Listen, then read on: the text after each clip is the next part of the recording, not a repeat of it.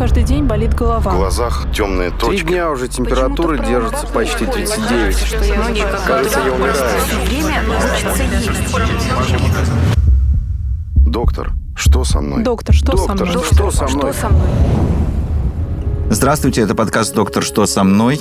Мы ведем его с Викторией. Виктория, Здравствуйте. давай теперь я тебе скажу о том, что я напуган слегка, не сильно. Мало того, что то ли четвертая, то ли пятая, то ли уже 80-я волна вот этой пандемии коронавируса, и опять нерабочие дни, опять то ли будет локдаун, то ли нет, там во всех 85 регионах. Так, тут недавно Роспотребнадзор говорит, а вы знаете, вообще-то чума никуда не делась. На самом деле она продолжает э, оставаться опасной для всего человечества. То есть чума в натуральном виде, не в переносном смысле, как мы говорим, да, как мы называем Чума там ка- какого-то да, века, да? COVID-19, да, э, чума 21 века. Вдруг там- речь зашла о чуме. И поскольку и так люди напряжены, что касается пандемии коронавируса, согласись со мной. Соглашусь. Попробуй тут не согласись, да? Так еще говорят нам вот эти медицинские власти, можно их так назвать, о том, что вот еще и Чиновники от чума. медицины, Давай, скажем во, так. во, и начали чиновники. пугать нас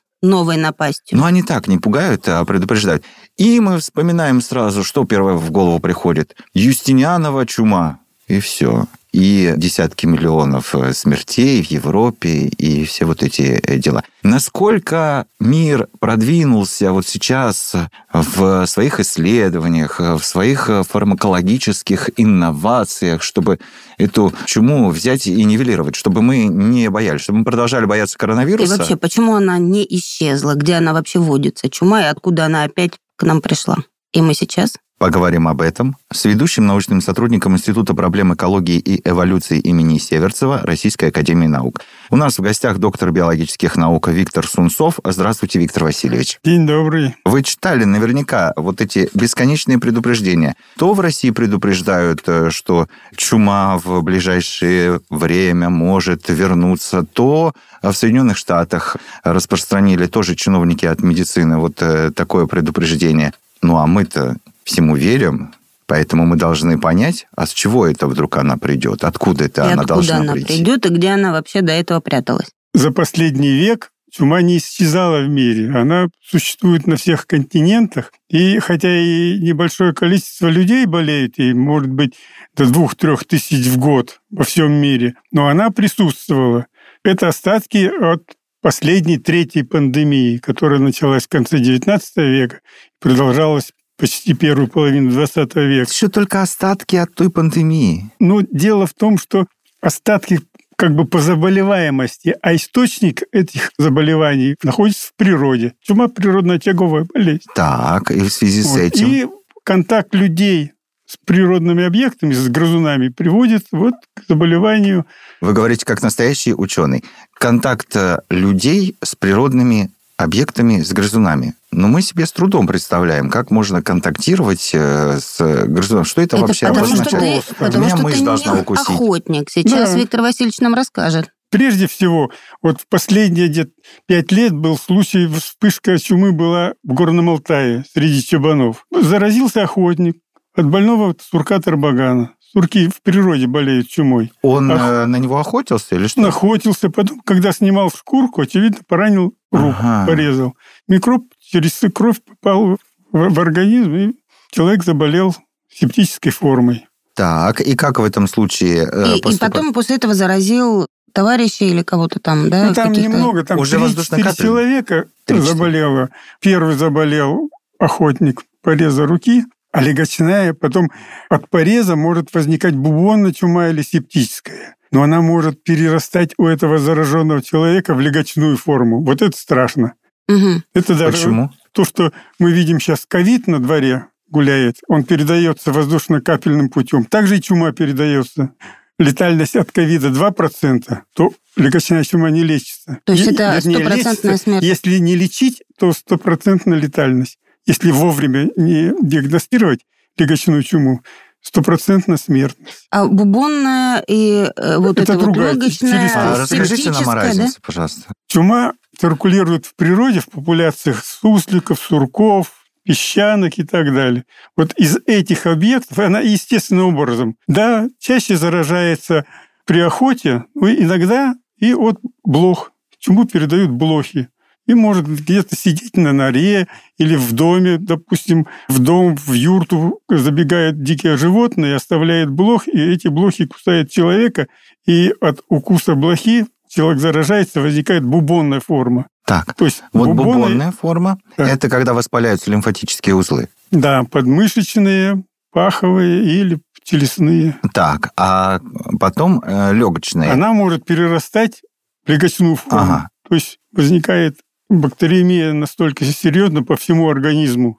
Выходит в кровь из лимфатических узлов, и возникает сепсис, и микроб попадает От в легкие. бубонной чумы можно вылечиться? Вот вы говорите, Она- сто процентов, если легочная, а если более, бубонная? более легкая. Там, если не лечить, то смертность 360%. Ну, тоже будет здоров. Ну, будь здоров, это не ковид. А человек, у которого бубонная чума, насколько он заразен? Не насколько, получается, если у него нет вот этой Ну, в общем, воздушно-капельной формы? Скажем так, какая самая простая, Ну, лёг- самая легкая форма чумы? Или так не, вообще ну, нельзя так ее не говорить? говорят.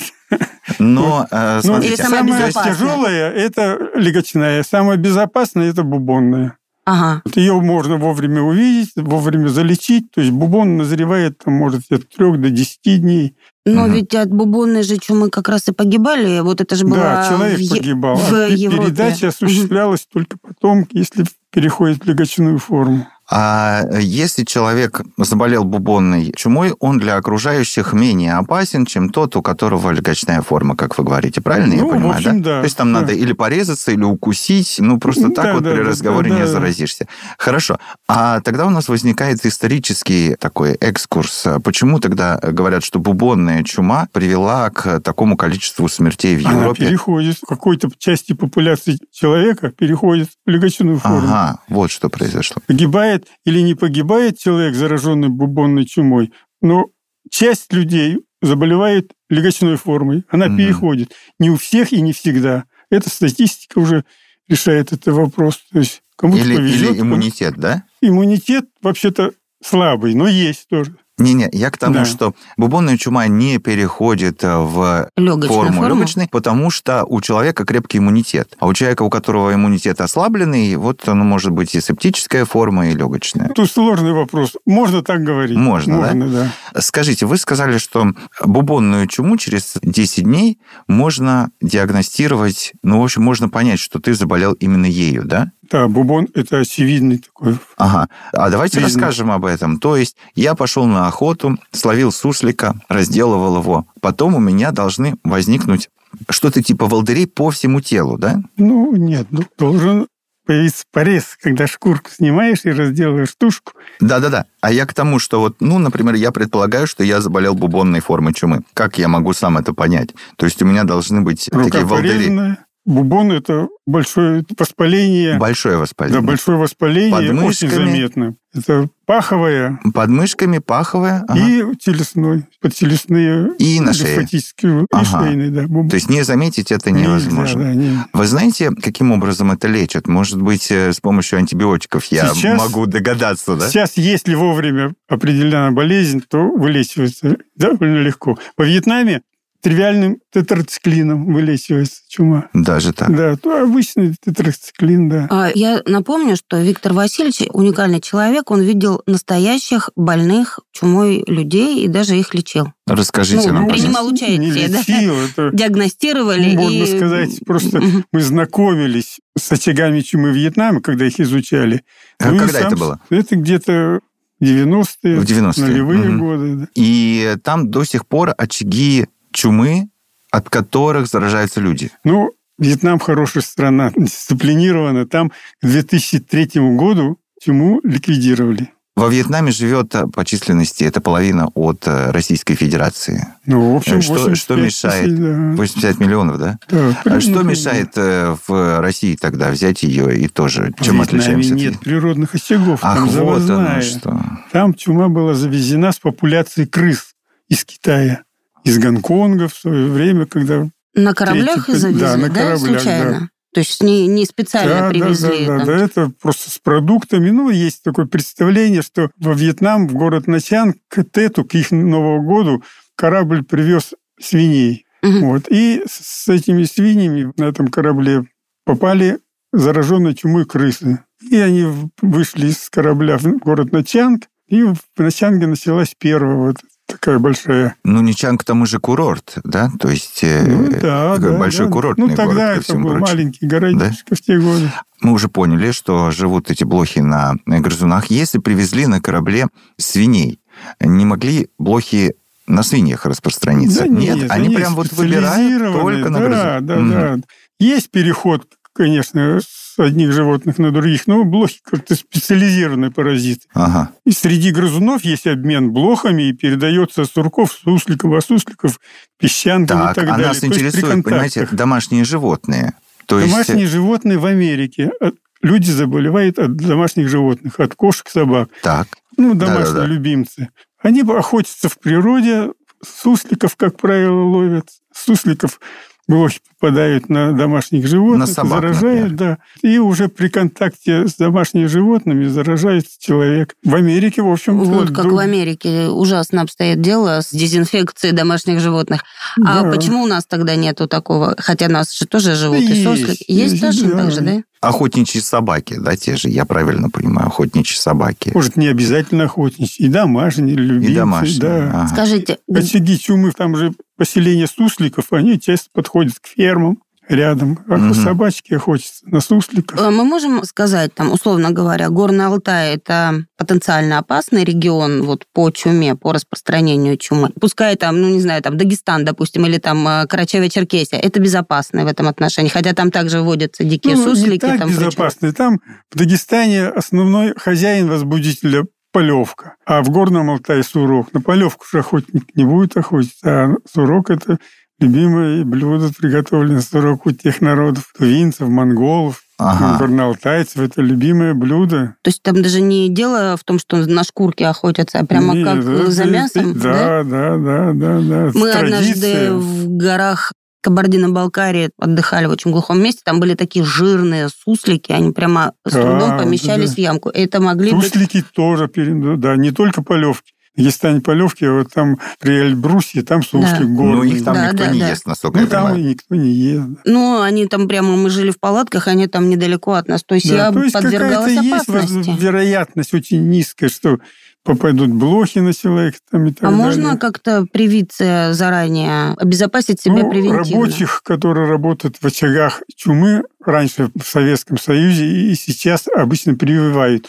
Но пока нет надежной прививки. А у человека, переболевшего, возникает ли иммунитет? То есть Ну, он не может заболеть второй раз, хоть его 100 сусликов укусит? Вот считает, что возникает. И даже когда не знали об иммунитете и ничего во времена предыдущих пандемий, то всегда для ухаживания за больными и работы по С уборке трупами. с трупов всегда привлекали уже переболевших. То есть опыт исторически показал, что эти люди уже могут большей вероятностью не заболеть. 10 дней продолжается период, пока возникнут бубоны. И сейчас очень просто себе представить из горного Алтая там, или с Ничанга сел в самолет и прилетел. Но 60 поколений назад, да, вот когда была пандемия чумы, как же она смогла так быстро распространиться? Тут из одного города в другой ехали месяц. Ну, знание, во-первых, уровень санитарии был не такой высокий, как сейчас. Поэтому чума постепенно, как бы волной по Европе распространялась. О ней никто не знал. Глубоко о ней не знал ничего. Люди умирали, понимали, что умирают от чумы, но деталей, даже карантин не всегда выполняли. Выполняли, но не всегда и не везде. И вот по поводу карантина. Мы же теперь все продвинутые с этим коронавирусом. Да, Нам рассказывали, да. да, что карантин э, впервые был в Венеции придуман. Некая популяция, неважно сколько, вполне возможно, кто-то в ней болеет э, чумой. Я хочу вас выяснить, насколько действенен карантин при чуме. Стоит месяц, предположим, на рейде.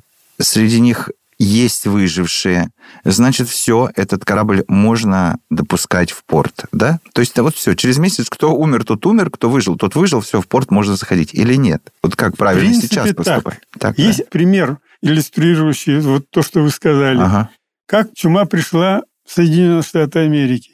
На кораблях из Гонконга привезли чуму с крысами. И в трюмах этих кораблей были бедные китайцы безработные, которые поплыли в Америку на подработку. И когда корабль прибыл в Сан-Франциско, там остров есть, Анджел, все корабли подозрительные отправлялись на этот остров на карантин в течение 14, там, по-моему, 20 дней.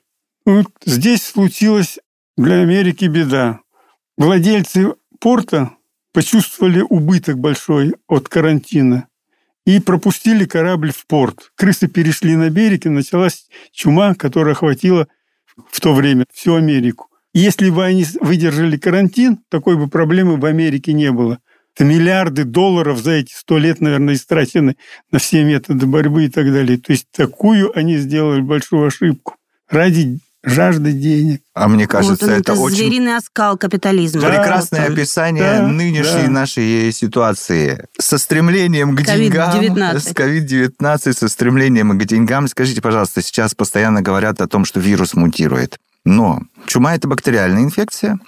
Таким образом, что мы спокойно относимся к чуме. Она не мутирует, мы можем не бояться, потому что вот э, тот же тетрациклин, о котором вы говорили, действует. То есть все, мы забываем. да, а то появится да. такой штамм, такой штамм, такой. Нет? Не появится? Не появится. А вот Почему? почему? кстати говоря, почему не мутирует чума? Ну, все-таки микроб чумы, он обитает в популяции хозяев. А популяция хозяев все-таки организмы у каждого грызуна, там все это стабильная среда обитания. И в стабильной среде мутации просто отметаются. Он как очищающий, называется отбор, он убирает все А мутированные популяция клетки. суслик, вообще вот как бы суслики-то почему не помирают? Или там Как не помирают? помирают от нее Да, же, от чумы? же. Тоже там баланс, определенное количество умирает, остальные остаются более уже иммунизированы. Мгм. То есть то же самое, что и у человека. Откуда она пришла к сусликам? Вообще, откуда пошла есть чума? Ну, вот это Так, так называемый вопрос, нулевой пациент. которым- Кто Да-да-да. же? Кто которым я занимаюсь всю жизнь. Это детектив. Вот, Мы он достоин освещения, но это немножко долгая история. В принципе, возбудитель чумы произошел от кишечного микроба. Не опасно. Он возбудитель псевдотуберкулеза. он Возбудитель, Опасный. да. Он не смертельный, но он все-таки вызывает Так. диарею, расстройство кишечника. То есть неприятная Мгм. болезнь. Причем от микроба псевдотуберкулеза дальневосточного, который вызывает дальневосточную скарлатиноподобную лихорадку. Так, кем он это же значит... Вот тут история очень интересная. Вот я и сказал, что это детектив. Нужно сейчас посмотреть немножко вдаль. Ну, вдаль лет, может быть, так, на 10-30 миллионов лет назад. Давайте Вот. посмотрим. Во времена олигоцена, олигоцен – это период природной истории, который от нас отстоит где-то, может быть, на 35-30 миллионов лет назад. Вот с тех пор в Евразии в связи с изменением климата началась аридизация Центральной Азии Мгм. осушение климата. Это хорошо известно. В мезозойскую эру и так далее в Монголии обитали динозавры, было влажно и так далее. Была другая страна. Вот с началом кайнозойской эры началось осушение Азии. И в Монголии вот в последние, может быть, 30 миллионов лет проходило постепенное иссушение климата, аридизация. Ну и в это же время, примерно 30-20 миллионов лет назад, из Америки в Азию проникли сурки, древние сурки, распространились по Азии, и часть сурков, которые потом образовали вид монгольский сурок, опустились в Азии к югу до пустыни Гоби. А в то время уже к олигоцену начала формироваться Сахара-Габийская аридная зона. От Гоби монгольской до Сахары вы сейчас посмотрите на карту, можете увидеть огромный ареал пустынь. Там пустыни в Монголии, каменистая пустыня, Сахара песчаная. Это ничего не значит. Это зона пустынь, Сахара Габийская.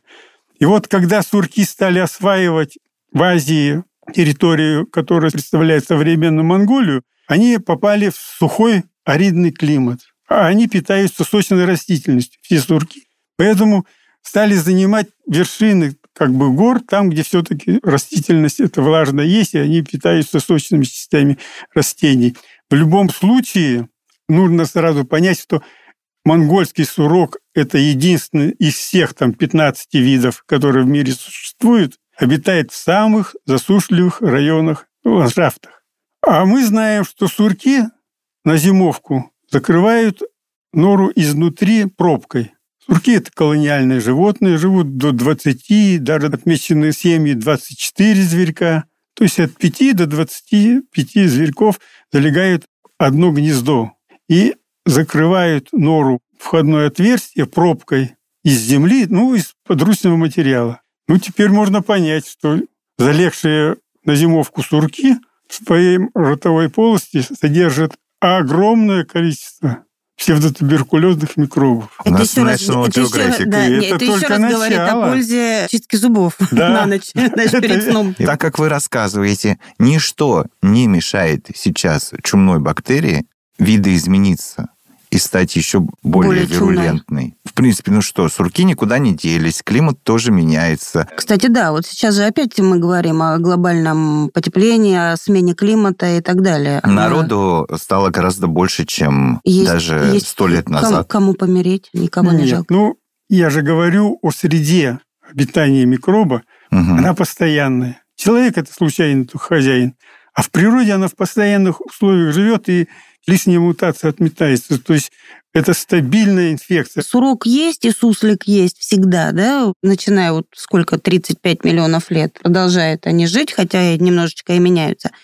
Мне просто э, ну, Не- не микробу, нужно, чему- да? просто не нужно Не ей нужно. мутировать. Зачем, Нет, если... нет, нет, нет, нет, Нет? нет, нет. Я не досказал. 35 миллионов – это про псевдотуберкулезный Мгм. микроб. Часто связывают эволюцию животных с изменением поведения. Первый этап эволюции, ну, по крайней мере, у животных, это изменение поведения. У амебы, у сусликов и так далее. Изменение поведения, я сказал о сурке монгольском, что у него поведение Изменилось. Он да, начал было адаптировано к сухому Суру, да. климату, к закрытию нор. А чума возникла совсем недавно. Это совсем молодая инфекция. Она возникла буквально вот на рубеже плейстоцена и голоцена с ледниковым периодом. Тьфу, да вот прямо, господи, Да. на днях. А на днях, Да. да, действительно. Но в любом случае для природы это на днях. То есть Ага. за последние 20 тысяч лет природа радикально не изменилась. Ну, язык, конечно, в Сибири этот холодовой проник до Монголии, вот эти изменения есть, но это не радикальные. Мы же Виды специально остались. ученого позвали, понимаете, потому что у нас фобия, и мы должны, значит, понять для себя, что виды остались, вы говорите. Да, виды все почти остались. Ну, сейчас изменение климата, сейчас все мутирует, сейчас очень много народу. А что мешает мутировать чуме, я не понимаю. Просто то, что популяция сусликов есть. Сейчас в Горном Алтае возьмут всех сусликов, уничтожат, и мы получим чуму, которая захочет жить внутри человека. В принципе, здесь в ваших словах есть доля истины, потому что, как мне кажется, человек может. Сейчас идет вопрос, как появился возбудитель ковида, Мгм. вирус. Может быть, это произведение человеческих рук. Также может э, человек сделать и возбудителя чумы, я так думаю. Мгм. Но это уже вопрос другой, это не к Это вот эти все генетическо-молекулярные истории, которые никак не связаны с эволюцией. С эволюцией микроба чумы связана генетическая история последнего ледникового периода, когда возник. Как возник микроб чумы? Я сказал, что предпосылка была первое изменение поведения сурка, к нему в ротовую полость попал микроб, предок. Этот предок из ротовой полости должен был перейти в кровь, как чумной микроб, еще преобразоваться. И вот это преобразование прошло недавно, благодаря уже холодному периоду, последнему ледниковому периоду, вот сартанскому похолоданию, 20 тысяч лет назад. Звезды должны сойтись. Ага. И почему чумной микроб редкий? Из всех микробов, допустим, кишечный, их насчитывают от 250 до 500 видов.